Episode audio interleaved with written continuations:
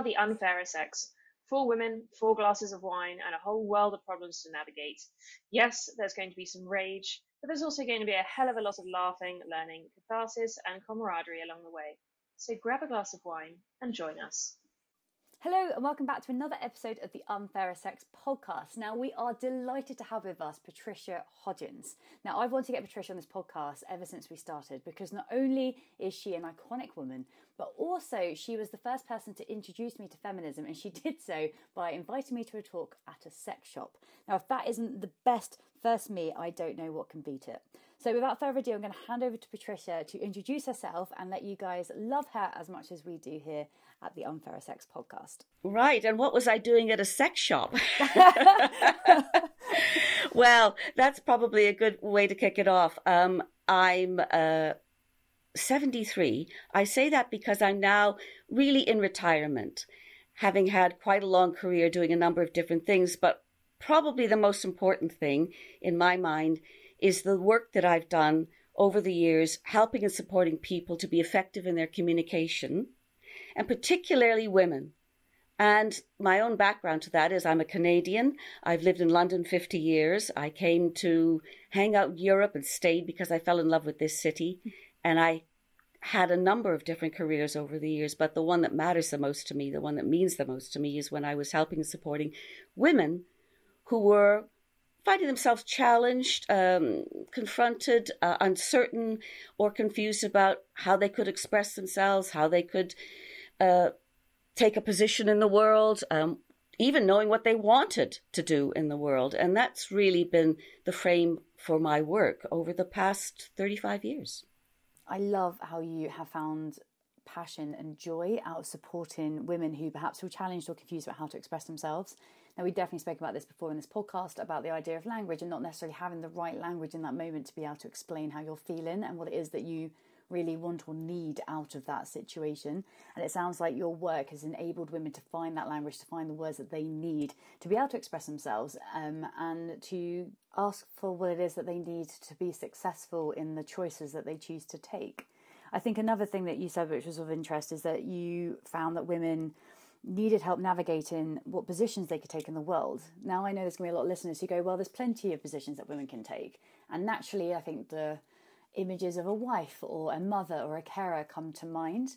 But I think what we're talking about here is enabling women to, to dream of more and to go after more if they so wish. It's to enable women to have the choice to choose what positions they want to take up in the world and providing them with the right tools to be able to navigate that successfully. Now, I'm not going to be naive to pretend that we're not going to get any pushback or any kind of resistance against women occupying these spaces. Certainly, positions where you know we've been told throughout history that it's man's work or it's masculine work or you know women shouldn't be anywhere near that because it's too dangerous for us we're absolutely going to get pushback from that because the world hasn't caught up yet whilst we're seeing waves of feminism coming through and success from those waves of feminism we're still hitting that resistance because ultimately patriarchal systems still believe that women are the lesser sex. And so I think what's really important about the work you've been doing, Patricia, and perhaps a little bit about what we're doing here on the podcast, is we are saying to women, you're not alone. This happens. It sucks. But here are some things that you can do to navigate it a little bit easier. Here's some things that you can do to put yourself in a better position you know, and that's what we do with our sorry, what did you say moments. You know, we talk through everyday situations which are inherently sexist or misogynist, and we go, right, how did you react in that moment? And what's a better way to react going forward that might get you the result that you're after? And it could be that you came up with the best possible reaction in that moment, and the people that you're talking to are just never going to change their ways. But there's no harm in trying, and I think it's incredibly reassuring to hear that the work that we're doing here is mirrored in the work that you've been doing for 35 years. You know, there are women out there who want to make a difference, who want to empower other women. So, before we jump into feminism and your um, kind of your own experiences with the feminist movement, I'd love to hear what your sorry, what did you say moment is. Well, well, it's it's uh, a while ago. Let's say at least about 25 years ago, maybe 30 that I was waiting in a bank queue for the ATM machine. So it was outside the bank. And I was in a queue. We were all waiting patiently for our turn. And I, a conversation was going on behind me. Two fellas, young guys. And one of them was talking very animatedly about somebody else, another guy. And he was clearly really pissed off about this guy. And he kept over and over saying the C word. Over and over and over again, he called this guy the C word. And I became increasingly annoyed, irritated, bothered, probably quite angry by the time I turned around and I said to him, No, he's a prick, not a cunt. So I'd like you to call him what he is because you're calling him a part of my body, and I don't want you to do that. He's a prick. I turned around and stood in the queue, and they stood quietly behind me and didn't say anything. Reclaiming what's always been us. yes. I, oh, I honestly, I, I just couldn't take it. I think it was the proximity and the fact that it wasn't once, it wasn't twice. And I really do mean that. It's that when you think about it, that a man can call the worst thing you can call a man, another guy, is the most intimate part of my body, a female body. What does that say about how men view women? There's a lot in that, isn't there? And so if you ever hear that, I mean, you know, women choosing call you know it's unfortunate the the word has been usurped into a, a term of profanity. It's unfortunate. Um and the, the case is saying well women can call each other what they like and they could use the c word. And i'm intentionally saying the c word. Um and i think okay i'm not sure i agree with that because it's become so pejorative. As a reflection it's like black people saying you can always say the n word with each other and yet at the same mm. time, there were those who would say, no, please, it's inappropriate in that kind of context. So I think seriously, what kind of culture do we have where men, now even on TV and on the radio, will use that word to talk about another man? I find it abhorrent, absolutely abhorrent. So catch guys out on it. Just tell them what they can technically say. There's a whole bunch of words they can use to describe that part of their what they really are. we can give them a list, hand it out to them. I'll get them laminated. Uh, yeah, just like following things you can say. Words other than cunt. Yeah. yeah, yeah, yeah. Prick, dick, knob. I actually remember reading about a project, and I'm pretty sure it was called the Gaali Project. It was um, based over in India, and there was two women who were leading it, and they were looking around the um, how both men and women casually use profanities and abuses that are extremely gendered. So even if it's men arguing, what you tend to find is that they use words that are inherently feminine to criticize men. And I think it's obviously it plays into this whole idea that, you know, women and anyone who is not considered masculine, so um, homosexuals or transgender people, are devalued members of society. So the best way to keep um, the reinforcement of patriarchy is obviously to then feed that into the language that we use. And part of that is calling your mates a pussy or a motherfucker or a cunt, or because it's it's slurs that are used to, inherently describe women, and you're putting women at the very central point of these jokes and these insults. So it's just obviously I just I love the way you reacted in this moment. I think it's probably one of the best reactions that you could have had, and we absolutely should be holding people to account.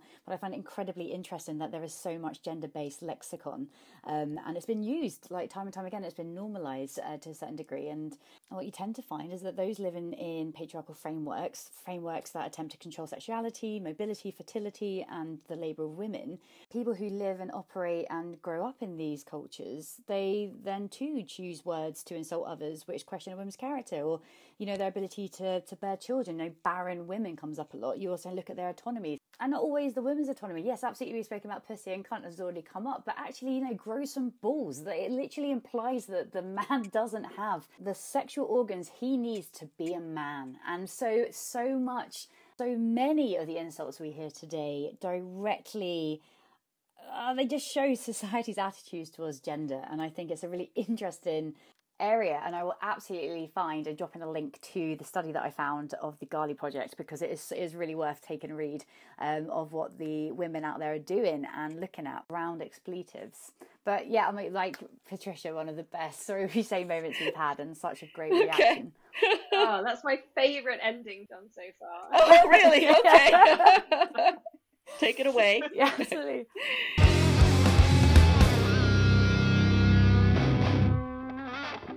So, we heard a little bit about your career earlier on in the podcast, and what I would love for you to do now is just jump into that a little bit further and look at the interplay that feminism had with your career and also your relationship with Anne Dickson and the work that you did alongside her. Yeah. I think about feminism in the context of being a baby boomer, and that means being born into uh, a decade, the 60s, which was all about change and disruption and cultural and social change and political change, and I was part of that.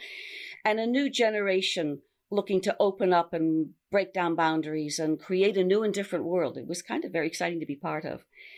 Part of that was feminist thinking. If you think about Germaine Greer and you think about Gloria Steinem and Betty Friedan, the great writers, feminist theory really emerged during the 60s into the 70s.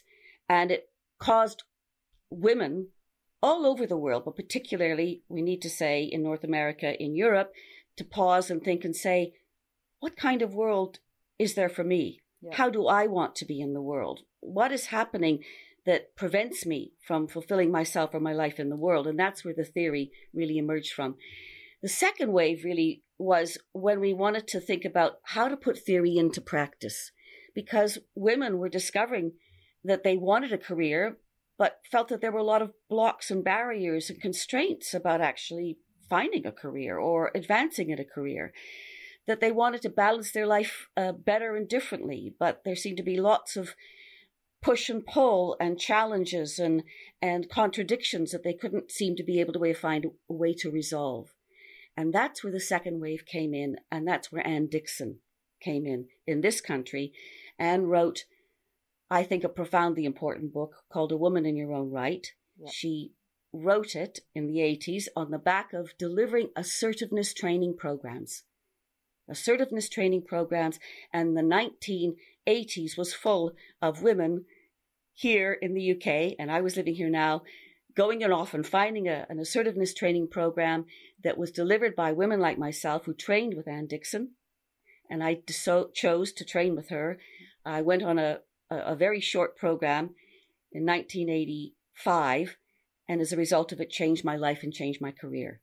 Because in that one day program, I discovered that I could find a way to ask for what I want, to say no, to make better choices for me, to deal with criticism, to develop my self confidence, and on a deeper level, to develop my self esteem. So I think all of that came from that encounter with Anne, that one day program, training to be a Redwood trainer and being part of the vanguard of women who were there delivering the programs.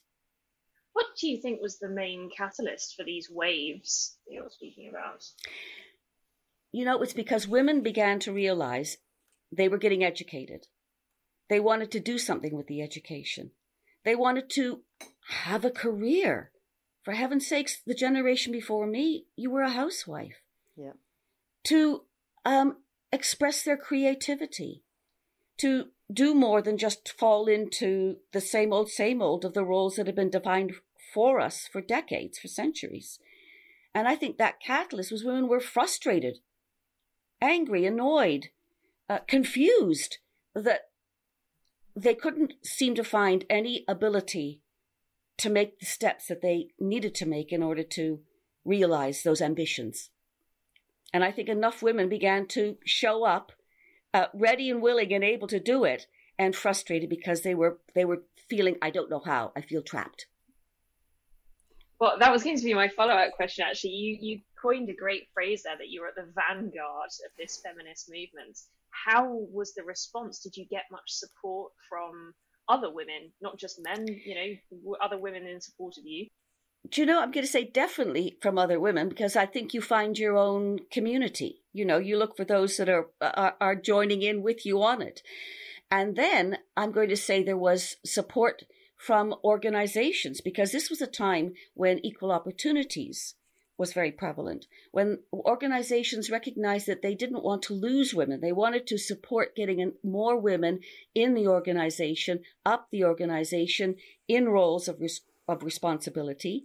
And one of the big supporters was the civil service because there was a remit to increase the number of women who were in managerial roles. So programs like the civil service were run year in, year out.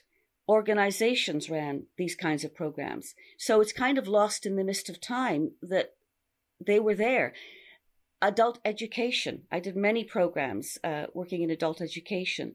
So it was across the spectrum of society, really, um, that these programs were being delivered.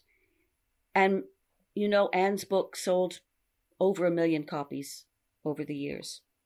So the copy itself, and I have here, this is the 40th anniversary edition that she's just published this year. It's updated, but it's the same essential text. The book itself is a text that gives you a, a hands on ability. It's got exercises so that you can follow the program step by step with the book. So I really love the way that Dickson looks at different behaviours and uh, walks through a variety of different ways that women can ask for things. Well, what, what's interesting to think about a behavior is that women kind of know that you can get angry. That's one way of asking for what you want. Yeah. You can uh, be passive and never ask for what you want, but sort of maybe kind of allude to it, but nobody listens. You can you can be manipulative so you can use sarcasm or innuendo or, you know, pout about getting what you want. Or you can choose to be clear, honest, direct, and ask for what you want in an assertive manner, respecting it's what you want. Isn't it so much easier said than done when you're coming? I just, You've got it. Yeah. because I'm betting, I'm betting that in your head there are all these scenarios and situations and moments when you think, I just couldn't get there. And what's often and usually trapping you, holding you, mm. causing you to hold back is your emotions, your feelings. You feel afraid, you feel worried, you feel upset, you feel angry, you feel uncertain, you feel annoyed, you, you you, think you might hurt them if you said something. And your feelings are what congest you. Mm. And the great model the gift of the model that Anne developed was to say that you can be clear about what you want. You can acknowledge that it might be difficult to ask for it. I feel nervous asking this, but I really would like to be able to have Friday afternoons off for the next two weeks because of a particular situation at home that I want to handle. Yeah. Can I please have Friday afternoons off? So what's uh, brilliant about hearing you talk is uh, the very first episode we did here was uh, we asked myself, Anne Marie, Rhiannon, and Em where we were on the feminist spectrum. So where we were baby feminist, um, or where we were Em sitting, which is just get the fuck out of my way. She's had enough. She's like she's there. There you are. And um, yeah, I think just having, uh, I think a lot of people also, you were talking about emotions there. I think a lot of it is also how you think other people are going to view That's you. That's the point. And women are trapped in that yes. often. Yeah But we, we feel so concerned that we won't be seen as loving and caring and giving and supportive because we're we're suggesting we have a need too. Yes. No, I think I think there's something to point out too, which is why Anne makes a note of this in, in the new edition, that it's about dialogue. It's about equal dialogue. Hmm. It's about coming together to have a conversation. And so much of communication these days is asynchronous we we we throw a comment at someone and it's in a text or it's in an email or it's in some shorthand version it's a voice message but we never meet them in the conversational arena so we're bouncing back and forth with each other without settling into the heart and soul of the conversation That's, that makes sense it does that's really interesting. Yeah, is that is that one of the solutions instead of sending an email, instead of sending a, a text or something where the tone might be lost? That you, You're right. You engage with that person face to face in an actual conversation. Yeah, yeah, and that's what this sort of tra- this training was all about. I mean, we would role play doing phone conversations, but the essence of it was to say, how can I handle this in the arena with the person in a relationship, not at a distance not avoiding. One of the things I notice is how often people will not pick up phones on the first call these days. I have experienced mm-hmm. just that. Um, I've worked in marketing now for the past seven years, and actually, I've had a few people working within my team, and I've said to them, "Hey, can you just phone the printers to find out the ETA of a particular project?" And they go, "Oh, do you mind if I email them instead?" And I'm like, "Oh, right. Um, I mean, it's just going to be quicker to, to phone them, no." And it's like the hesitation to pick up the phone. Yeah, is yeah, I completely agree. I've definitely yeah. seen that that's that's old fashioned. I worked for a long time in offices, and that's how it worked. You phone people, you developed relationships, you cultivated. If you had something, uh, I used to work in advertising at one point where you'd need to tell them about a delay in production, and you didn't do it. You got on the phone and you said, "I'm so sorry." You know, you would apologize for saying this, and I've got an answer to this. Yep. That's the other thing about the assertive model says, you know, have a solution too. Yes absolutely. And you don't need to think about just, you know, here's the problem, I dump it in front of you. It's a relationship. Yeah. You might ask them for the solution, you know, or collaboratively work on a solution. But I think that, you know, we've lost the art and the skill of seeing each other and, Emery, as you're saying, picking up the tone, picking up the nuance of the face or the body language, recognizing that if it's an introvert, that you can see that and give them a few seconds to absorb and respond. So I think there's we've really lost the ability to do this. We can, of course, do it in the digital age, and Anne talks about that. There's one um, section she talks about digital communication. Mm.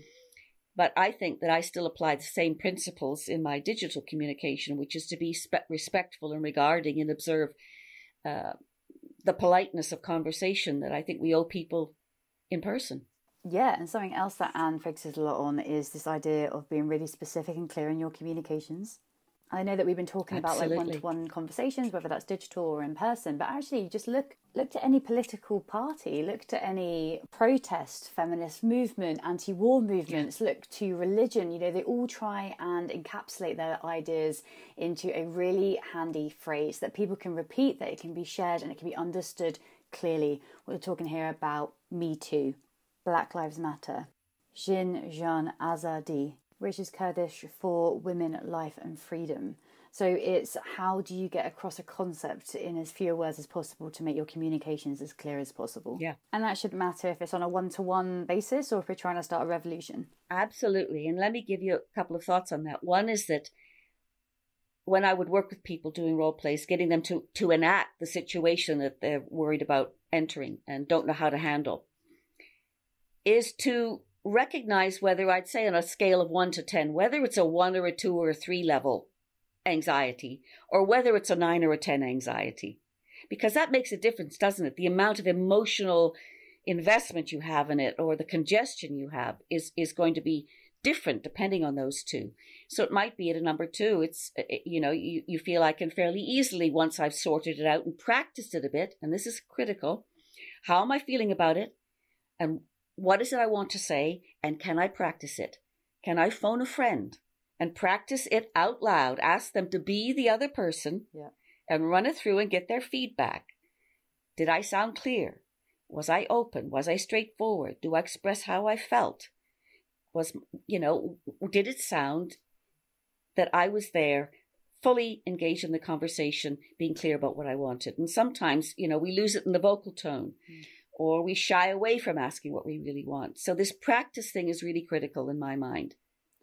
I, think there's a, a huge thing to be said for relying on your your network of friends and family to help you solve problems and to practice things. I think it's so because then you, you go into it and you're less flustered because you've already got an idea of what it might look like or how it might sound and how you sound. So you can articulate yourself with confidence, knowing that you've That's already it. got the words inside. But yes. this this all sounds like fantastic advice for kind of any part of your life, but also any gender as well. So what makes this book a woman in your own right as opposed to just a person yeah. in your own right. Well, any any sex and any gender, because there's a kind of distinction between those two. Uh, it, it came out of the feminist movement and wrote it specifically because what was going on for women was what she wanted to address. And as a woman, that became her platform to say that there is a need. What we know is we live in a patriarchy. So a lot of many, many men are invisible to the privilege that they have and hold and feel much more confident and comfortable asking for what they want, setting boundaries. They may not do it, uh, it, you know, assertively. They may be doing it with aggression. They may be doing it with manipulation. even passivity. But I think that it was an intentional act on her part to say, this is about focusing on what women need. And there's still a crying need for it. You know, we are talking here as privileged white women. So let's remind ourselves that in most of the world, most of the world, there's a crying need for women to be able to uh, do the do the, the most basic in terms of of uh, expressing their their wants and their needs and setting boundaries in Afghanistan and Somalia, uh, you know, anywhere where we know there's oppression and there's um, despair really for women. I mean, the, the movement in Iran is generated by women who said we are unprepared to be suppressed any longer. We've got education on our side yeah. and it cannot be like this anymore. So I think that, um, you know, men, for men, it made, it's different. It's different. And for men to address it for themselves, men have done that. There yeah. have been men groups. And certainly there'll be men who've written, you know, literature for men to address some of the challenges and the issues that men face in their lives. Not every man wants to be the, uh, you know, the aggressive he man in life. Far from it. You'll know those men. Mm-hmm. And they may still have the same issues about how do I ask for what I want? I think it'd be the same. I also think this is really important to look at language as well, because I think for so long um, we've been told. So again, looking back at women's rights and women like you know now earning the the right to vote, and it's something that you know we, we claim back. It's like no, no, no, it was withheld from us. So someone made that decision. That's to, right. to prevent people. And I think that actually what we're starting to see when you look at communicating more clearly is that your language changes. And again, we, we've spoken about this before in this podcast, but looking at headlines and saying, you know, this woman was raped. It's like, no, no, no, a man raped this woman if it was a, a, man in that situation. And I think it's actually being really specific in the terminology you're using, but then also now having the language to really understand why you're impacted the way you are or the way that you're reacting and what it is that's being done to you. And I think having that yes. language makes it an incredible, like a yeah. much more powerful conversation because you're actually able to really hone in on what it is that's that's the problem and how you fix it and be clear-headed about it when you're doing that too yeah. I, I, think it allows for clear-headedness and what you've just illustrated is in case we wondered you know uh, we entered the world a tabula rasa you know to be imprinted on and society began to imprint us from the get-go and those headlines uh, have impact and, and it's it's culture it's history it's politics, it, it you name it, uh, everything. The messages came to us as females. Hmm. Yeah. This is this is the world. This is how it's meant to be for you in the world, and a lot of that was not going to be something that we wanted to continue to agree to. Hmm. You've, you've mentioned the different kinds of approaches that males might have. Uh, how much is the feminist movement dependent on women being sort of active, but you know, assertive in the way that the book suggests, and how much is it men meeting women halfway? Well, I think I'd ask you that one. What do you think? I, well, I think it's I think it's equally important. I think you're not going to get anywhere yeah. unless you've got someone who's willing to to fight your corner as well. So I think it's in, uh, incredibly important. You, gotta, you absolutely do. You, you, you and you might have to educate them. Uh, am I right? Yeah. You might have to educate them because the the reality is, as we know, if we want to be met halfway, that means halfway about uh, managing a household. And, you know, mm-hmm. you're the younger generation looking at maybe building families and creating that in your lives. What we know what happened over the pandemic was that who took on the greatest load of domesticity? Yep. The women, they took on the teaching, they took on the nurturing, they took on the caring, they took, you know, statistically, we know it, it landed in their laps. And women are still you know, this is such a major issue that we don't have the equality. So we need men on our side. You know, again, on the radio this week, they were talking about the crisis with carers. Mm. 20,000 carers leaving the profession. They prefer to work in little than be a carer, and they'd like to be a carer. Wow. But the money isn't enough.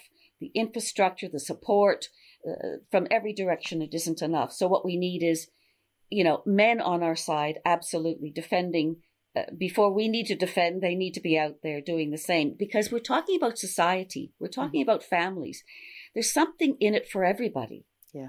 You know, it, it isn't that there'll be a deficit for men. They'll back, you know, in many ways, it'll, it'll open up more opportunities for men, for men to say, I may want to take on the roles that would have been seen as primarily for women. I might like to do that. I'd like to get away from the sexism that traps me. Yeah.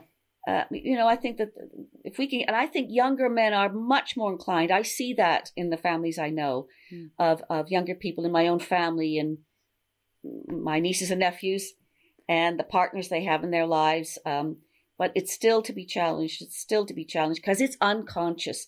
This mm. is where we need to forgive ourselves and others. It's unconscious, all of this stuff, sexism, racism, you know, it all sits there we've been inculcated with it over decades of our lives. We need to challenge it. We sometimes need to, we need to confront it in ourselves, mm-hmm. yep. for sure. And then we need to open our eyes to how it exists in the world. And we need to be able to deal with it. I always find the uh, the care uh, industry a really interesting one because I think a lot of people who sit on the anti-feminist side use male strength as a reason why there should always be an inequality between the two uh, between the two sexes.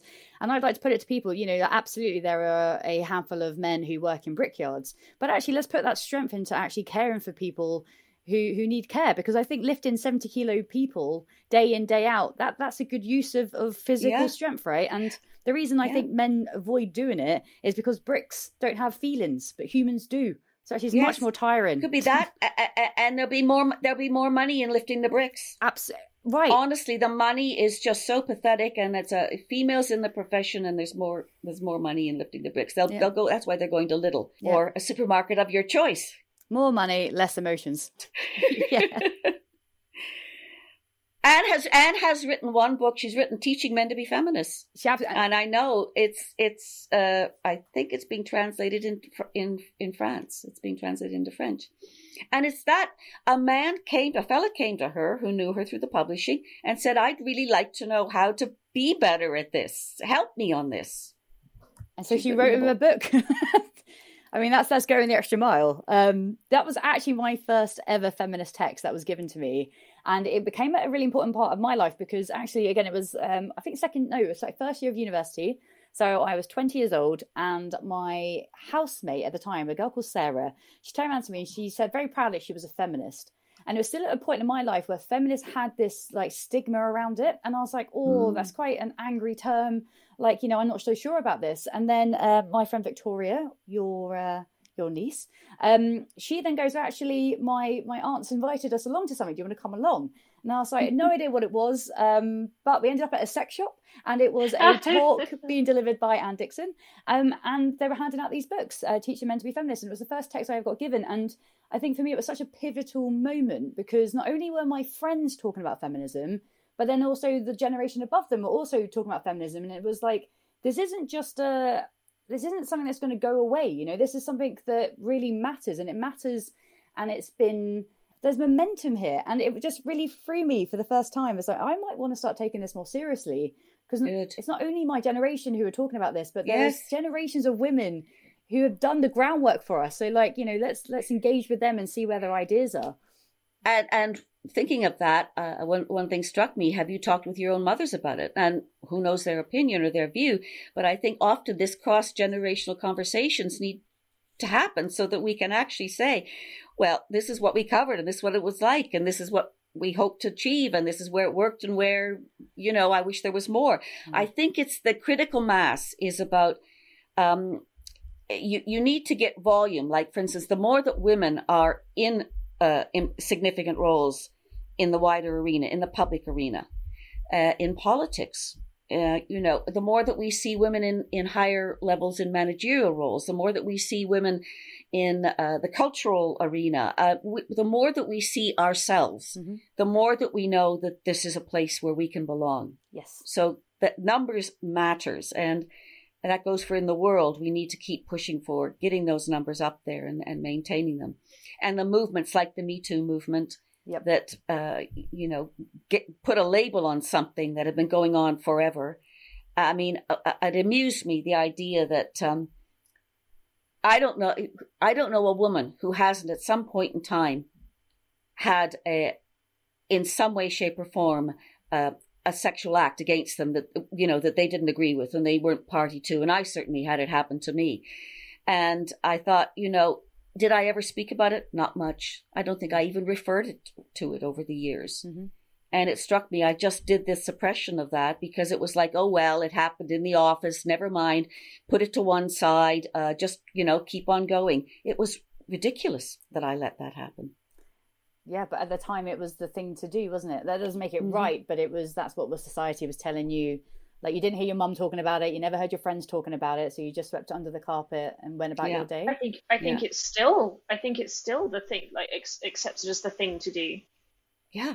I think if you look at the appalling conviction rates, if you look at the yes. even just the charges that come for sexual assault, you know, we had a, a, a did you say a couple of episodes ago where something happened in a workplace and nothing came of it because the the male just said didn't happen. Yeah. So yeah, so it's still just not swept under the rug, I suppose, but it's just not coming to fruition. Nothing comes of it. Mm-hmm. No, but I think what you're talking mm-hmm. about is is actively discouraged. Like women, like in those instances, women are coming forward and they're getting turned away by police officers or by the attorney general by saying, you know, we're not going to take this case forward, or it's three years later and the woman is so traumatized by the whole experience, yes. hasn't been able to go see a therapist, yeah. you know, has been yeah. like paranoid about her phone, what's coming from on her phone, or like does she yeah clean off all the evidence that she, you know, she didn't want to clean off because the the day after she had a shower because she felt dirty. Do you know mm-hmm. what I mean? Like mm-hmm. all that kind of stuff. Mm-hmm. And I mm-hmm. think not only are women they feel they should keep it to themselves, but also I think in some situations they're actively discouraged from coming forward, mm-hmm. or mm-hmm. you know when they do, they're going they're given every reason to say, "Are you sure you want to keep going with this, or should we just pretend this never happened?" And I'm betting from their own families too, from their own families and friends, very possibly. I'm saying probably the person that they're accusing. I imagine their friends and family are probably giving them pressure as well. Yeah, yeah, yeah, yeah. So, uh, do we know that work needs still be to be done? Yes, absolutely but it's heartening to see that um, it's being taken up and um, you know fresh young minds and and and the women in Iran for instance I have two Iranian friends here who are in their 60s and they were off protesting yesterday okay. so um, you know just to see that that momentum is there is really heartening so I get a similar feeling when I look at Iran and the uh, revolution that's happening over there at the moment, because whilst it is predominantly about respecting women and bodily autonomy and women's choices to wear or not wear a hijab, we're not just watching women in the streets, we're watching men stand by their sides and support them. We're seeing teenagers and university students who are literally putting their lives on the line. In fact, everyone who is protesting over in Iran at the moment is putting their lives on the line. Amnesty International reported on the 6th of October that there have been 66 people, including children, who have been unlawfully killed by Iranian security forces. They've also injured hundreds of others after firing live ammunition, metal pellets, and tear gas at protesters, bystanders, and worshippers during a violent crackdown um, after Friday prayers on the 1st of September this isn't just one generation. This is a series of generations coming together. Yes. To overthrow a regime yeah. that shows well, has shown nothing but an utter disregard for the sanctity of human life. And where is the accountability? We're literally watching a regime murder their own people, and international powers are just standing by and watching. And then we have our UK Foreign Secretary telling the LGBT community that they should be respectful at the Qatar World Cup. So when our government does speak up, it's to say to those being oppressed to continue suffering in silence. It's such a weird like world we're living at the moment, and I, I know this got everything to do with money and power. Um, but again, you know, another example, Afghanistan. We're like we've just marked the one year since women have been removed from education. And again, we're as a nation, we're sitting here mm-hmm. and we're watching. You know, you can't even find this in the headlines anymore. You really have to search out for this kind of information to, to keep on top of what's actually going on in the world. And if you look at that Afghanistan one, the important thing is that the seeds were sown 30 plus years ago when education started. So they have an educated female force there.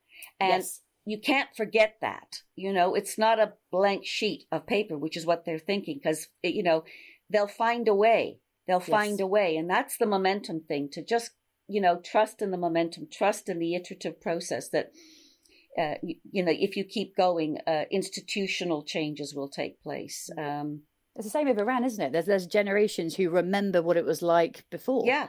And they're yeah. still my living friend, My friends at 60, they were fully free yeah. when they lived in Iran. They left because of what happened. Um, but, you know, just holding on to that and recognizing that it's better. And I think that's where social media mm-hmm. and where online can make a big difference in the world, can't it? The voices are heard and, and multiplied and resonate in a much stronger way now. And I think that's uh, something that's really terrific. And actually, talking about social media, when we and we're looking at allyship, um, from what I'm aware, Iran have actually really tries to close down the channels yes. social media, so they're not allowing yeah. those with like residents of Iran to actually use yeah. those channels. So it's even more important that those who do have information are able to use their platforms to to keep yeah. it in the public eye. You know, to make sure that news outlets are aware of this, because you turn on our like on the BBC and you get you're not hearing about this, and actually it's one of the biggest revolutions that we're seeing at the moment that's what my friends actually she said to me with, with chagrin she saw me last week and she said why aren't the bbc you know what's going on here? Yep. of course it's it's further down in the news now. It's sort of you know that's what happens. It ratchets down depending on on on what happens. Yeah. Mm. another movement i'd love to talk about is the freedom trash can. And this was uh, took place in New Jersey, and uh, there was a article the BBC did in 2018, and they were interviewing Robin Morgan, who was one of the organisers, and she had this brilliant um, uh, brilliant line in, in the article and she said we were young radicals just discovering feminism because we were tired of making coffee but not policy. Um, yeah. and this uh, this freedom trash can movement this is what made it um, made the burning bras link with feminism. So apparently one uh-huh. woman symbolically threw away like they took her bra off and threw it into the trash can. But actually yes. that trash can was full of like many other symbolic things. Yes yes yes. Um, but it was the yeah, bra the bra. that got identified. So it's kind of has a trope all of its own now doesn't it? The, the, the bra thing what the heck? And it got you know picked up and they, it's been running for years hasn't it? Yeah. Angry bra for... burning feminists yeah yeah, yeah. Um, so, what, but, so what was Oh, sorry. So, what was the idea? The trash can movement was to take all the all the icons of them of uh, sort of um, suppression, probably, and, yeah, yeah, and, and put them in a trash can and set fire yeah. to it, and yes. just they having to snap one of the bra, and that has that. Yeah, has that but I'll tell the... you something. The thing about the bras in those days is they were awful things. I mean, they were not horribly designed, and they didn't fit the female form. Yeah. And on top of just having bras, our generation, my generation, still wore girdles, corsets. Wow. Because there were no nylons. Nylons hadn't come in in the, the form we know. You had garter belts and, and, you know, and stockings, and you wore little corsets uh, because bodies, women's bodies were constrained. Yeah. That didn't get freed up until the 60s. What happened in the 60s? We just we got rid of the bras. That's the point. Yeah. But we didn't burn them. They were just horrible. So remember, it wasn't just the 60s. You know, I was dressed like a mini version of my mother in 1962 yeah. uh, with a little, you know, crinoline dress and little gloves and a little hat. And within a year in 1963, I had an incredibly short miniskirt on and my hair was all down and you know, kind of teased up and I was wearing white lipstick. That happened in the space of about a year. And I saw the Beatles. You know, um, I saw them, didn't hear them because the whole audience was girls screaming. Uh, but anyway, and I think that the point is that fashion utterly changed. Mary Quant, and then uh, you know, flower power and everything was floating and loose and diaphanous and you didn't, you weren't constrained by, you know, something underneath and you just, you just, you know, let it hang loose, let it hang free. That's what the whole time was about. So, you know, you ditched the underwear that was constraining you too. But that, you know, that became a, a, a kind of, as I say, a trope of, of its own, the, the burning bra, and it got picked up and, you know, continues to, to run and run and run. But we did ditch our bras. but also, you and I have had conversations off um, off mic about lycra and the fact that women's oh, fashion, um, yeah, evolved so much more than men's, right? please talk to me about lycra. What was the well, um, lycra? no, I was there? riffing on the issue of lycra, as you know, in the seventies, particularly when fashion changed and it was all lovely and loose and flowing and free form and psychedelic and etc. There was a bit of elastic, so you you revealed quite a lot, but it wasn't re- revelatory. Does that make sense? It wasn't skin tight. It didn't, yeah. you know, kind of suck you in like an elastic band, and I I, I said teasingly to you, Lycra has a lot to answer for because I observed how younger and, you know, A, it arrived. Of course, it's a great fabric. However, you know, uh, an eight year old, a nine year old, a 10 year old, an 11 year old with a body kind of, you know, contained in lycra outfits is very sexualizing. That was my point about it. You know, I just felt gosh, we're revealing a heck of a lot now with this. And yeah. Uh, what does that say? It's a kind of almost, by the way, wear it if you choose to. It's not about the wearing of it, it's the messaging, it's what happens. And I'm, you know, just noted that we live in a very sexualized society now. For women, the whole arena of selfies and curating yourself and cosmetic surgery and nothing is good enough and the perfect eyebrows and uh, uh, you know everything to perfection and i think that it's it's much worse you know i realized a selfies didn't exist when i was young but we hardly have photos of ourselves because we didn't have cameras yeah and photos were expensive and i think i probably have a dozen photos of me from the age of 15 to 30 wow i mean i think because I we a... just we just didn't take photos we weren't you know, we wanted to look good. Of course we did. You know, we cared about how we looked. We wanted to be modern we did whatever was the, you know, the fashion of the times. But there wasn't that self obsessiveness now that is, I think, damaging, mm. damaging mm. to women. So here's a question. Um, obviously, if you look through history of men's clothing, obviously there was quite frivolous parts of, you know, if you look at the courts of Henry VIII, there's men with massive wigs on and frills everywhere. Fantastic it was it marvelous. Um, but if you actually look through through much of history, actually men men generally wore suits, right? Or there was like different versions of suits, or it'd be like jeans in the top, and it was always like a top and a bottom kind of situation going on. Um, when we look at women's fashion, women's fashion has changed considerably over the years. Obviously, yeah. like you know, again, general basis of, of dresses and skirts, but for a long time, it was women making their own clothes. So, is it was it women were inspired to be like to sexualize their own clothes or was it when um, clothing became much more commercialized that we started seeing kind of the sexualizing sexualization of clothes coming in well, I don't know. I think it's been going on for a while, isn't it? You know, I think the Kardashians probably started it. That's a long time ago. But no, I think that you know, I, I in some ways the, the fabric arrived. Women have always wanted to look great, yeah, and they've always wanted to sometimes look sexy and some like sometimes look demure and sometimes look sophisticated. I think that fashion is our field. Uh, if you want to think about men's fashion, go see the masculinity show that's on at the V&A right now.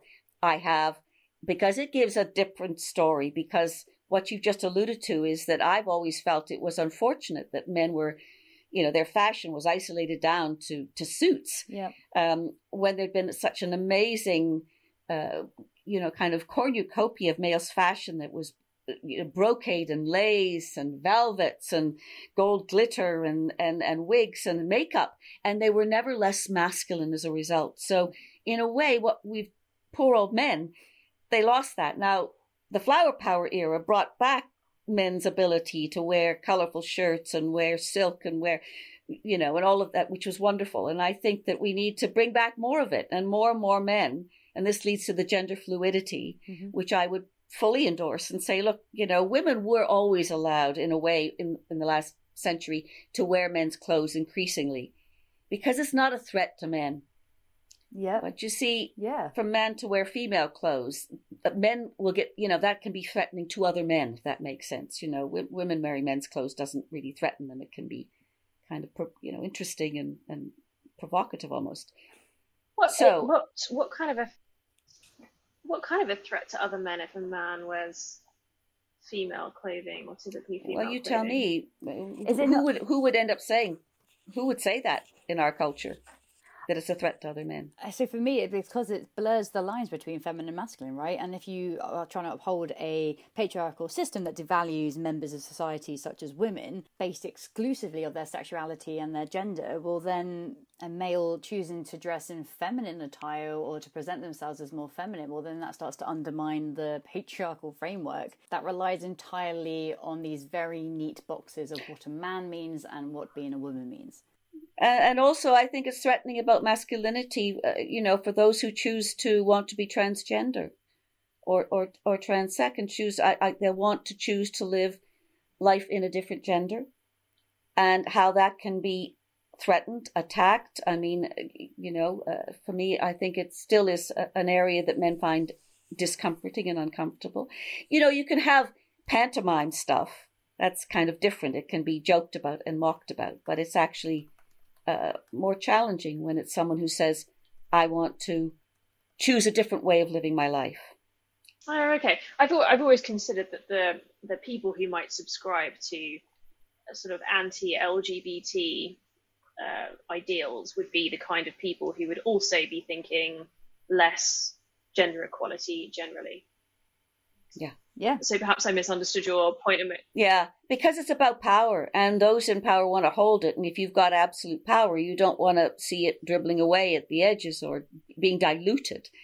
And we mm. still live in a world where power, uh, explicitly and implicitly, is is profound. Who's got the power and how?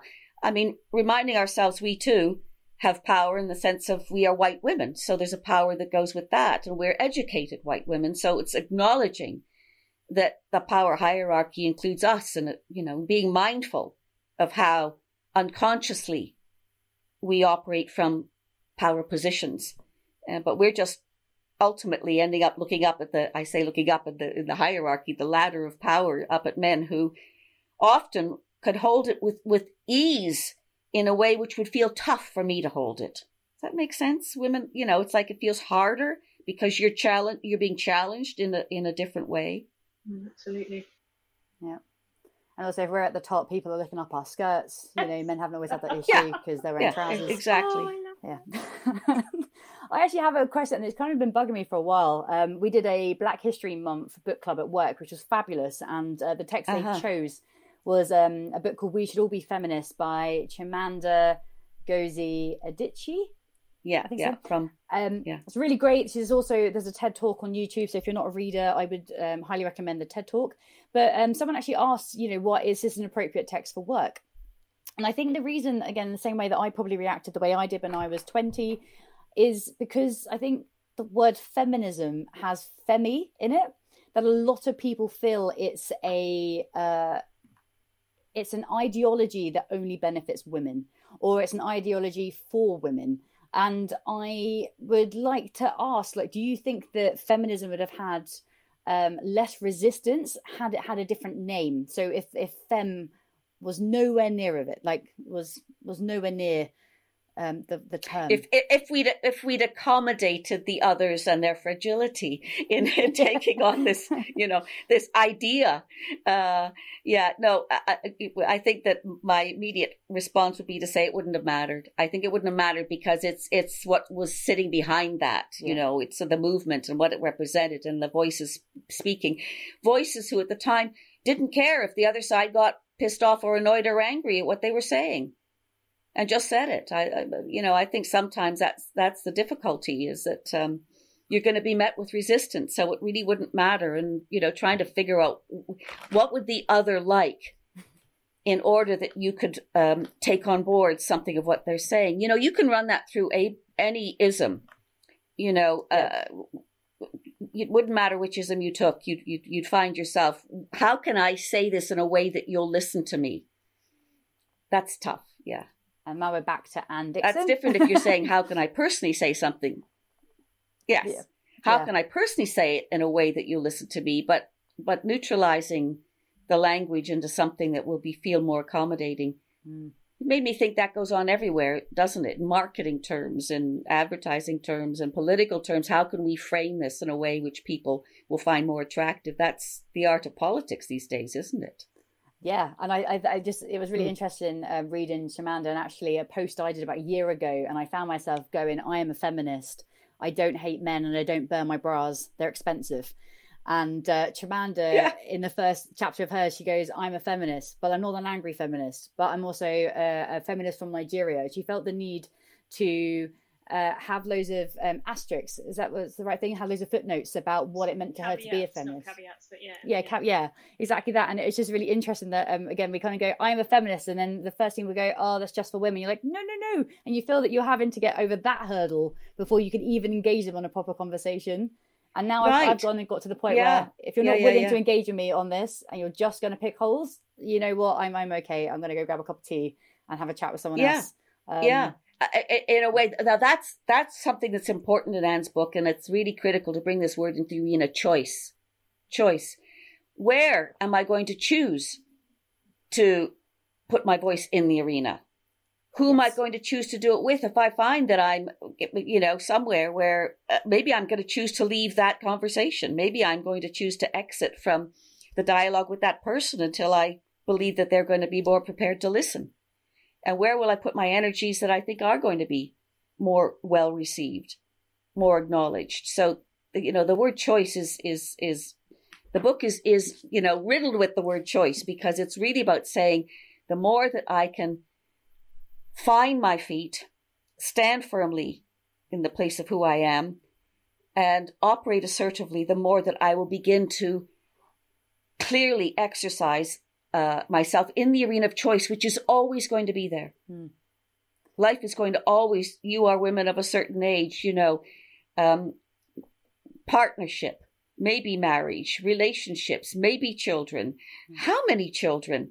Um, parents, uh, in laws, friends, um, you know, all the different, a, a, career, how far, how much, yeah. uh, how important, where do I need to negotiate with my partner because mine may feel and seem more important to put time and energy into in the relationship than theirs right now. You know, all these are, it, it's like it's, um, life is complex anyway, but rather than have the choices made for you, it's about being fully present in the choices for yourself. Even maybe making choices that you feel in the end, well, that's sad to make that choice, or gosh, I feel, uh, yeah, I, I feel you know it's unfortunate that that, but that's the right choice for now. Yeah. The right choice for now. Not every choice is like, oh yippee, I made this perfect choice. It might be one that's full of a bit of dilemma, yeah. but still, it's stronger, and you'll feel stronger. And I know it for myself when you can say, but I know I made the choice for me. What what would you describe as the difference between sort of the feminist movement and just the notion of equality? Because I've met some females who've said to me feminists. And, I, and to me, that doesn't make any sense because I think for me, what feminism is is just trying to try, trying to get all all genders, whatever you are, equal with each other. So you have equal choice, as you say, um, with the with the acknowledgement that you need to lift the female gender up a little bit more. Um, but do you see a difference between feminism and the pursuit of equality? No, I think they're deeply embedded with each other. I mean, they're in the warp and weft of uh, whether it's it, you know it's it's addressing uh, any issue of uh, lack of equality. That could be whatever group we're talking about, whether it's old age people or whether it's disability, um, you know, whether it's it's people of color. Mm. Um, you know, you know, you you have different definitions, but for me, if we're spe- specifically thinking about for women, and that's what it is there for, why not? Um, then it's it's like the same cloth.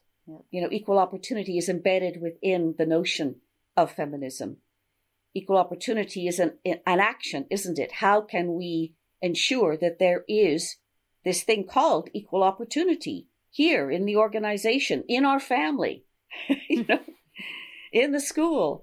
How do we ensure that that's there? We might have to have a look at it because unconsciously it may not be there some group may not be get back to all the programs run by the civil services because they were losing incredibly talented women on a regular basis. This is the 80s. Mm. They were losing them and they wanted to find equal opportunities about saying, how do we give them the support through a program to build their confidence, their self esteem, their belief that they can do it, and the techniques and the skills that will help them so that when they go back to their job, they will see themselves as a candidate, a rightful candidate for the next opportunity.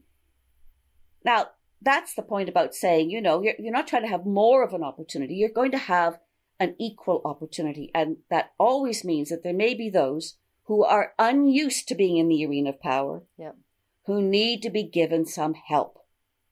That's like if you had two children and one was less confident about reading. Mm. You might as an equal opportunity gesture, give them a bit of extra reading. Yeah. you know, because you know that it would help them to have an equal place.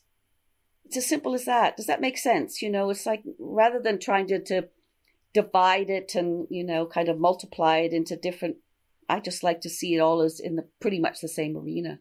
Yeah. I also feel that we should counter it with um, training on rejection because I think there's been a lot of people who are just used to hearing the words yes or you know get, getting the promotions at you know the next annual review.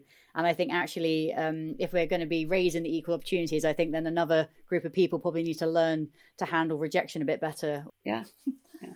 and therefore the people who are making the decisions need to be on an assertiveness training program to know how to say that to somebody you know?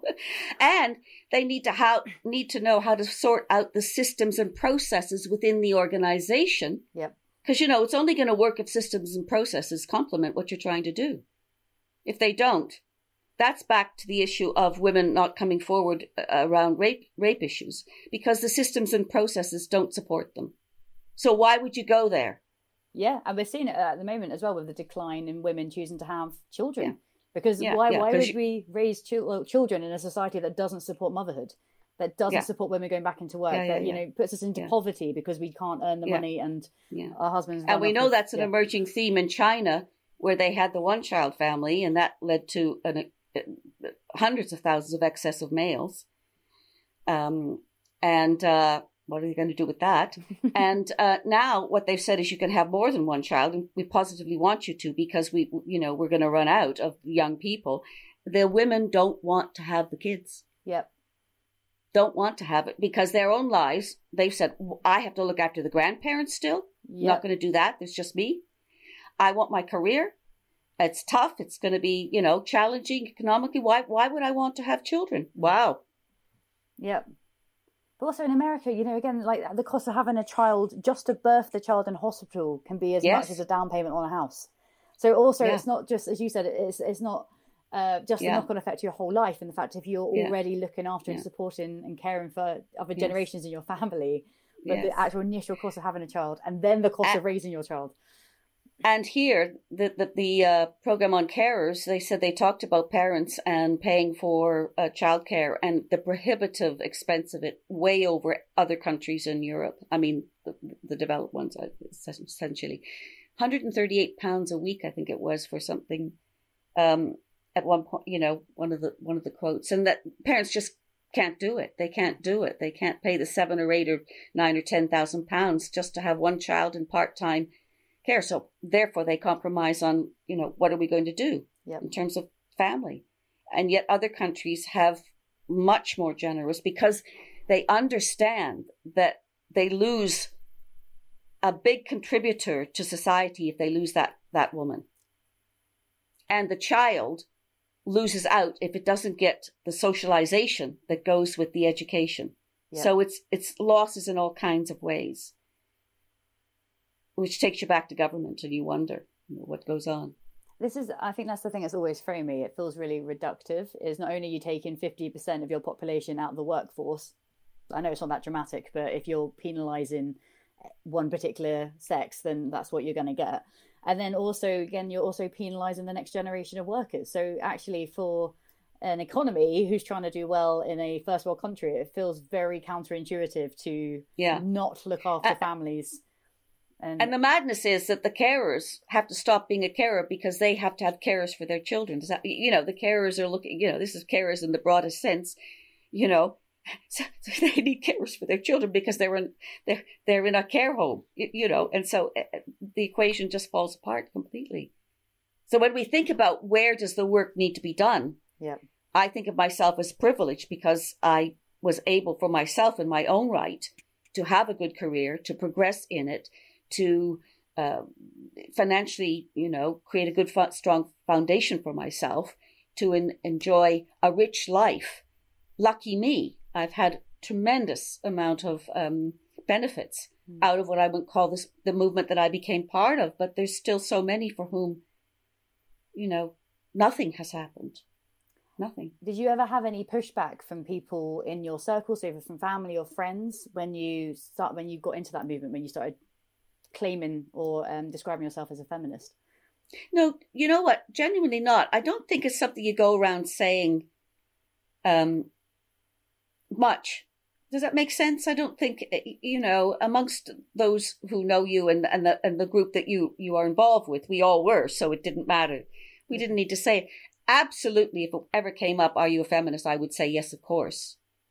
yes, of course. And I, I, I, probably said it in a way which said, if you want to talk about it, fine, but if you don't want to, that's okay. You know, I didn't feel I needed to defend it in any way. So, um, no, I've always felt really, really comfortable about saying it. Okay. And did you ever get criticized for the life that you led? So, obviously, single, moved to England. I think not criticized. That wouldn't be the case, but always, you know, when you aren't the norm, you're always, people are curious, you know. So you never got married. And it's like, no, didn't, that one just didn't happen. Um, you never had children, you know. So, I mean, that there's still much social pressure on that. And, and by the way, it's absolutely fine to be curious about other people, about how they've lived their lives. You know, it's, I, I don't think it's about, uh, uh, never ask me if I've been married. Does that make sense? Because we're curious about each other. Yeah. Um, but I think there was, in some ways, it was a deficit. You see, it was behind it was a sense of deficit, except for older women who say, good on you. You're the lucky one. That's what my older women friends say. You're lucky. You got away, you know, you got away from it. Um, but it wasn't by design, any of that. It's just how, uh, probably something about who I am and how I live my life and what I did and, and, and the things that, that became important to me. But it wasn't, um, and then, of course, I think the pejorative, I, I say this is, it's like George Clooney, um, you know, not, not getting married and why wasn't he getting married? And he could never be, you know, allowed to be comfortable in his singlehood until he got married. Finally, he got married, thank God, you know. Um, so I think that we still want to, to kind of put people into formulas in a way. There'll be more and more of me though, because one in five women are not going to get married, not have children relationships. W- wait and see. You know that the, the statistics. Gosh, I mean, London is full of single houses, of single single dwellers in single houses, probably with a renter or two, but you know, single units now. Less, but that's because you can be financially, you know, probably able to live a life like that. So I read uh, that if you're a woman who is university educated, you're more likely to divorce your husband. Um, I think it's that kind of idea that oh, I like that stat. yeah, um, because you're you're not only educated in terms of you know understanding the world a bit better. You probably yes. met a few more people. You know that there's and it's probable that you've worked and you probably have some of your own money, or you can have yeah. access to money. It's it's down to finances in the end. Many people will stay together Yes. You know, we live at a time where we're living longer than we ever have before. Uh, it's it's a surprise, possibly, that we can stay in relationships for the de- the tenure of a whole life. Considering, you know, it used to be that you'd be dead by fifty or fifty five, but now when you're ninety or ninety five, it's a it's a different story. Completely was, different uh, story. I was watching a particularly cynical individual. I can't remember who it was. He was talking about um, exactly what we're what we're discussing now. That women are becoming educated and they're becoming interested in careers and interested in other things and they're able to make a living for themselves and choices for themselves and they're no longer really wanting to get married and have children. And this person was saying, well, of course not, especially if you're looking for someone who can complete your life and you are well educated and you have a good job and you're happy and you have great friends and you have choices. What on earth? You know, you need to bring something pretty special as a as a counterpart as a male to this female to be someone who she's going to to consider a mate and it's becoming more and more challenging because yes. you know we're happy. Well not you know we, we we're happier. You know what what on earth what on earth could complete it? Something pretty special. Yeah. and that doesn't I, describe I, and you know you're just uh, touching on something which i found interesting um, was that men entering relationships a lot of their social arena is or becomes organized by the woman like men will often lose or become, you know, distant from their male friends over time. And then you bring the family in, and, and it, the, the woman kind of runs the kind of family social network. So women are quite whole in that sense. And for men, it, it, it's like I think that genuinely, the women who are my age, the men would flounder. The men would flounder if it, you know, and, and, and the women become less and less satisfied because the men statistically they don't want to go and join the club in the community or the arts uh, co program or you know they they're much less capable in that sense and again that's where men need to cultivate and develop their own abilities around that Another one for women to take on. you know, take on so my husband rides motorbikes, and every now and then he'll go on tour with a group of guys. And on this instance, he went away with a group of middle-aged men. Now, when they arrived at the chalet, they discovered all the local pubs were closed. Now, usually at this point, you'd go into the kitchen, you'd open the covers and you see what you can make. But what this group did is they kind of stared blankly at each other and started to panic about what to do. There and it took are. Joe to go, well, why don't we just cook up a spag bowl? And then the group were like, well, we don't know how to make a spag bowl. Like, do you know how to do this? And Joe's like, oh yeah, it's easy. We just go grab the ingredients. Bloody and we'll hell. Well done, batch." Ely. right?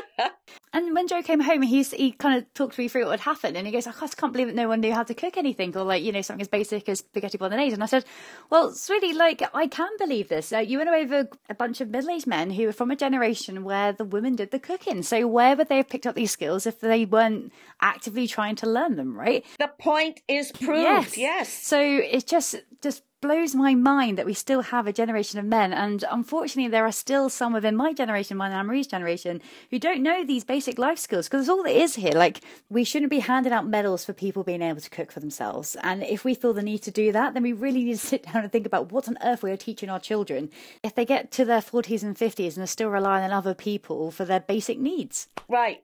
So I'm going to suggest, more than suggest, I'm going to um, demand of women that sometimes you end up feeling only I could do it the best. Only I am the one who's going to be good at this, hmm. like the cooking, because, you know, and maybe I'll feel guilty if I don't do it. So never mind, I'll step in and do it. Or the childcare. I've watched how men feel uncertain around their children because their partner does it so much better, Yeah. knows it and understands it better. And the women will sometimes not allow the partner to just do basic spag ball. You know, uh, to, to just, uh, the kids are dirty when they come back, who cares? Yep. um it- you know i mean i think men can feel uncertain I ask your fellows about this it's like you know and and i we have a whatsapp on this street and there's a lot of families firstly who is the majority on the whatsapp because it's a social street wide whatsapp and it's a big long street it's the women. The women. who are putting out the need for something? The women. Hmm you know the men there's a couple of men who come in with like a joke or something. I, it's un, i should it's unfair to say but you know it's it's or maybe a political comment you know and it's a street whatsapp. But i'd love to see and i think that men feel uncertain around this Yep. at times. And i love the ones who are like joe and you know a basic spag ball for heaven's sakes Yeah.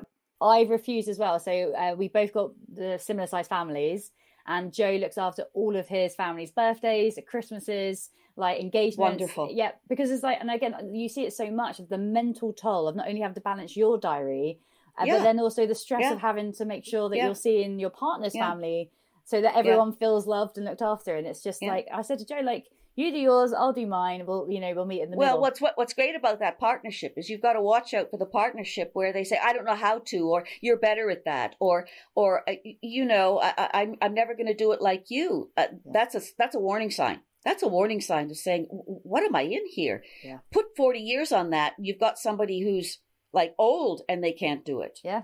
and, and you're wondering what's going on here. So uh, I would really say, and I'm thinking already of, of a number of my nephews, and some of them are really good at this. So I, I know I'm very hopeful around it, but it requires a good woman who's assertive and clear to, to give the indicators Yeah.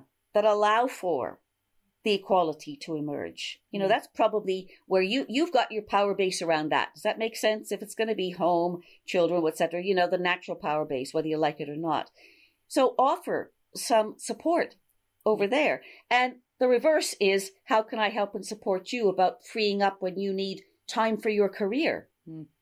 You know, do we readjust the family so that you're in, you know, that you go for that over the next three or four years and yeah. Yeah. I think you raised some really good points. And one of the things that always kind of makes me smile is that when people go, Great, well, if you want equality, then women should be paying 50% of the bills. And I'm like, Well, yeah, if that works for your household. But if you're earning 100 grand and your wife is earning 50 grand, well, then expecting her to pay 50%, all that's doing is compromising her financial stability. Yeah. So if you actually genuinely loved her and you wanted to support her, then what you would look to is equity and splitting the bills in a way that actually represents what you both earn. When I consider a more equal relationship. I'm not looking for the woman to be wearing the trousers as a fuck you to patriarchy. I'm not looking for the man to be in a pinny doing all the cooking. That's not what an equal relationship is. What an equal relationship is is that both parties to that relationship have had equal opportunity or at least choice to choose whether or There not they want to assume the roles and responsibilities that society has told them belong to their sex.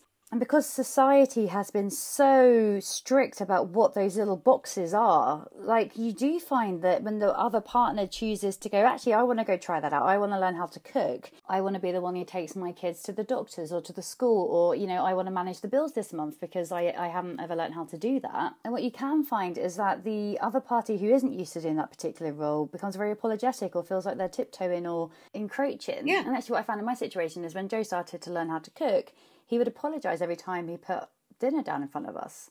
There was nothing wrong with the food. He may have done it in a different way or he may prep food in a different way, but there was nothing wrong with that. But he still felt the need to apologize to me because, in his eyes, I was the one with the skill. And if he wasn't doing it the way I was going to do it, then he was doing it wrong. And it took a little while for Joe to gain confidence in cooking. But you know, he then headed off to the Alps with some middle-aged men and he cooked them all a spag bowl. So uh, I think he has well and truly learnt Yeah. that skill. So this is a perfect example of what sexism is. Sexism harms both parties.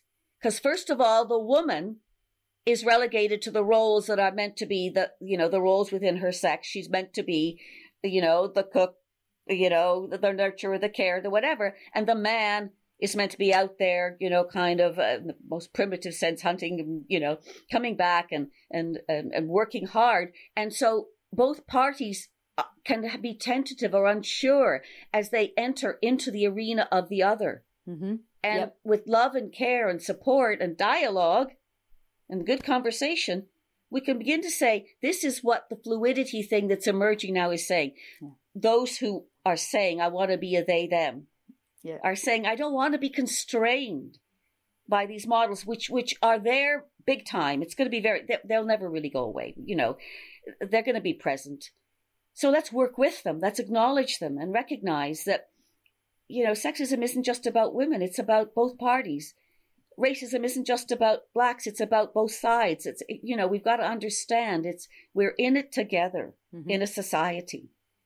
And, um, the more that we can engage in the dialogue across the, the fluidity of the boundaries or the structures of the boundaries or the solidified boundaries, you know, the more that it's going to be better for everybody. Yeah. And we'll still come back to being who we are in that. Yeah, I uh, I don't know about you, Anne Marie, but I I find it quite interesting that we um so obviously this podcast generally has four women hosts, Mhm. and um, we've been told like you know do you not think it'd be beneficial to have a man kind of on your podcast? Is that going to be able to speak to men easier? Like, will you know will you get your message across easier? And my answer to that is always like, you know, there like every other channel is a male channel, right? Every other film is a male point of view. Every article you read and all the literature I have on my bookshelf, you know, it's, it's been predominantly male for, for many, many years. And so actually, I think um, reaching out and actually listening to women and engaging with women, and whether that's your mothers or your sisters or your friends, um, people in your workplace, wherever you, wherever you can find women, go have a chat with them. And I know you mentioned earlier Radio 4. Is there any other areas or any other uh, media channels that you go to to, to listen to women's voices? Oh, well, and- you know, I most exclusively listen to Radio 4, but you know that Jane Garvey and Fi Glover have been recruited over to um, uh, Times Radio. I did not. That's exciting. They've been, their, their podcast, which has been a huge, huge hit for the last, what, two, three years, it's gone. They're over there. They've got a, they've got a show in the middle of the afternoon. And they, they, like so many, the best of the best from BBC are being seduced by Times Radio. And it is a live radio show. So unlike the podcast, which was, you know, was live, but then recorded and it, it is a live, I think, call in radio program that they're doing. I haven't mm-hmm. yet listened. It only started about two, three weeks ago. Oh, how is it? How are the first few episodes? I have, I, I need to listen in. I haven't, but it'll oh, be, sorry. fo- sorry. yes, it'll be following on from what they did, which is they're just crackingly wonderful. The two of them, they're, they're, they're humorous, fun, but serious feminists. Um, and uh, I mean by that that you know they'll take on the topic and they they live it out in their own lives, and you know they I, I admire them greatly for that. So I think I think that more than anything, um, but anything that to do yes, I shall I shall be listening to them. I shall be drawn to another station to listen to them. Wow. Anything that you're listening to, Anne Marie? I think, and an answer to your thing, you saw me heading, uh, you know, saying, don't you can have men as guests. I think you're going to have a men, male guest. We've had one. of, of, course, of yeah. course, of course. I, I think be be what you are for who you are. Mm-hmm.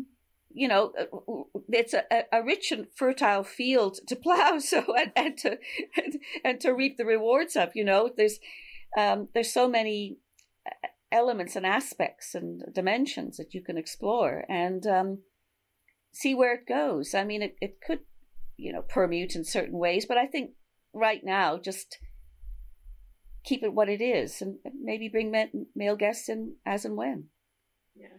I, am when it comes to those kinds of comments, I always get slightly frustrated because they're inevitably from the kind of people uh, who who we're not not necessarily trying to attract, but aren't aren't really going to be listening to us seriously. What we're trying to achieve is the female perspective and the things yes. that frustrate us during our everyday lives. Yeah. And I just think we, we have some incredible people on. And yes, we've had a male, but I would be saying this even if we hadn't had a man on. Yep. That we have a huge amount of intellectual diversity. And to suggest that there isn't sufficient diversity because we haven't had a man on, well, then I think they're overlooking the kinds yeah. of people that we've yeah. had on and the opinions yeah. that we've had on. Yeah. And also, in other words, it's playing into the thing about there's some deficit here. Yes. You know, until we hear the male voice somehow. Yeah. And if you reverse it, I'm just thinking in the in the reverse, it's it, male boards, and we need a woman. It, it, it had to be almost imposed because the point was that the you know the the the unilateral power that existed around only one one voice is is relevant here needed to be addressed. But that's that's about the equal opportunities point, you know.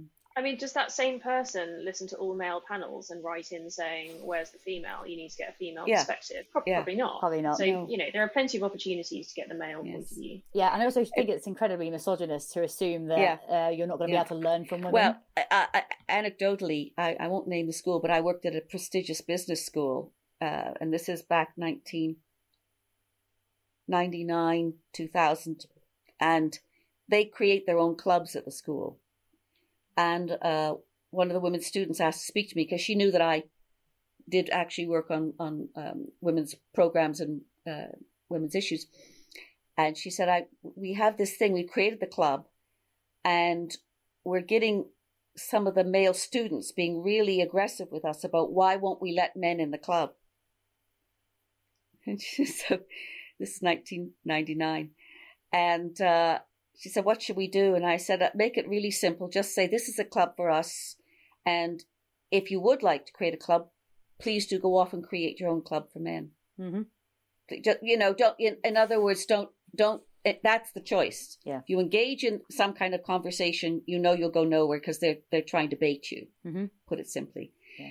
Well, I can say that 20 years later, that's possibly the most powerful club at that school. Wow. Really? And if not, pretty close to the top because they've expanded and grown, and they have men who will be um, brought in as a, a, kind of bridging factor. You know, they're not running the club. The women are firmly, clearly in control. They get fabulous guests. Um, they've created their own training platforms. I could go on and on about what they've done, and I just look about it and I just said to her, just don't don't worry about it. Don't yeah. engage in it. Tell them to go if they want to, very politely. If you feel you need a club, well, make do one of your own. Of course, all the clubs are mostly yours, but yeah, absolutely. Haven't you noticed that you've got all the clubs? All the others. this is one for us. You know. I mean, what is it, Madeleine Albright, who said there's hell is a there's a hell for a place for women who don't support other women, and I think that's yeah. really important, including things like as we watch politicians, and that's what's happening right now. Um, the challenge of seeing women in, in senior political roles and then not doing it well. I'm talking about Liz Truss here. Hmm is that it's important that we hold firm around that doesn't mean that women can't do these roles. Yep. you know, because it's very tempting and easy that Mhm. that'll be a narrative there. Yeah. But it's also, I think, the um, the Liz Trussing as well is. I saw a lot of media attention about it as well, being like, just because there's a woman in power doesn't mean this is a good step for feminism. And I know there's been a couple of people who have been put forward into the new cabinet who, again, have got very anti-feminist views. You know, who've voted against um, abortion rights, who have voted against women's health care, and yet they're the ones taking up positions of health minister and you know looking after um, female rights. And it's just it doesn't necessarily mean it's a step forward for feminism. And again, that's the problem. I think there's just too much association with feminism being women, and then not. Yeah. it's feminism is Yeah. a movement for the equality between Yeah, genders. And Our like, core principle is is equality in every way, and that doesn't mean that every woman is going to be. Well, all women don't have the same uh, beliefs yes, around. It's very complex. Dare I say, someone could say I'm a feminist and I don't believe in abortion. That's a challenging one. yeah. But this is position. But again, I think it goes back to choice, isn't it? It's like you personally can have the choice not to have Yeah. an abortion. However, Yeah. you shouldn't be making laws that prevent other women from having abortions if that's their choice. Yeah, And yeah. for me, that's where the difference is. and that that's a, a that's a wonderful way of unpicking what what gets very confusing Mm. right there because we're not always going to see eye to eye, and that's where women need to be. Back to Anne's book, back about back to the point about dialogue and conversation. If we're just slamming each other with points of view and not allowing for the the uh, importance of listening, taking on board, holding your position, but allowing the other to offer a point of view that might cause you to just flex it or change it or you know um you know shift it in some way while still staying true to your position Yeah. you know i think that's uh that can be very challenging and sometimes the exhaustion means i'm just going to throw a strop or you know run and hide or or cry. That's reminding me of my, my brother john. I think you've met john my brother. I have. uh, it, talking about you know that uh, it's unfair when he gets stopped by a cop cop for uh, speeding that he gets a ticket. And he says i see these women who tell me that they just cried and they got away with it. And i think yeah absolutely that is unfair But- is unfair But we live like how many other unfair things do we have to deal with with a smile on our face, right? Let us have the like let us have the speeding ticket. Are you, are you saying that the hundreds of years of suppression that we occasionally get off Yeah. a parking ticket, Yeah. a speeding ticket? and, God and you know damn what. I, i'm with Ely a good weep might just strategically come in. Uh, You know, we are but human. We're going to float all around different behaviors. Uh, that it's in our our kind of makeup because we learn them. Absolutely. Uh, uh, however, my however is to say more often, more consistently for yourself and for others, it would be a good idea, I think, and it reap, would reap greater rewards to be clear, open, honest, direct, and equal in the way that we communicate. And I think that is a fabulous point to uh, finish this conversation. Patricia, it's been Right. an absolute pleasure having you on today. What fun! It's been great. What a great time. such good fun. Yeah, Um, let's do it again. absolutely, let's do it again. Um, I think we've had this now for most of our guests. I feel this is just going to be a repeat now every six months. Yeah, Oh, yeah, yeah. yeah, yeah. Um, Thank you so much. Thank, Thank you you. so much. I hope you enjoy the rest of your evening. And um, if you've been listening along, um, thank you. And we look forward to welcoming you back to another episode in the future. We've been The Unfairer Sex. Uh, it's been Patricia Hodgins, Anne Marie, and myself, Eloisa Tovey. And hopefully, we'll have uh, Rhiannon and Em back on the, behind the mics as soon as we can. See you later. The Unfairer Sex is not sponsored, so if you enjoyed our show, please show your support by liking, subscribing, and sharing on all your favourite social media platforms. We are on Twitter, The Unfairer Sex. We are also on Instagram, The Unfairer Sex Podcast. You can find us on Facebook, and if you so desire, you can email us at theunfairsex at gmail.com. We look forward to hearing from you or catching you on a future episode.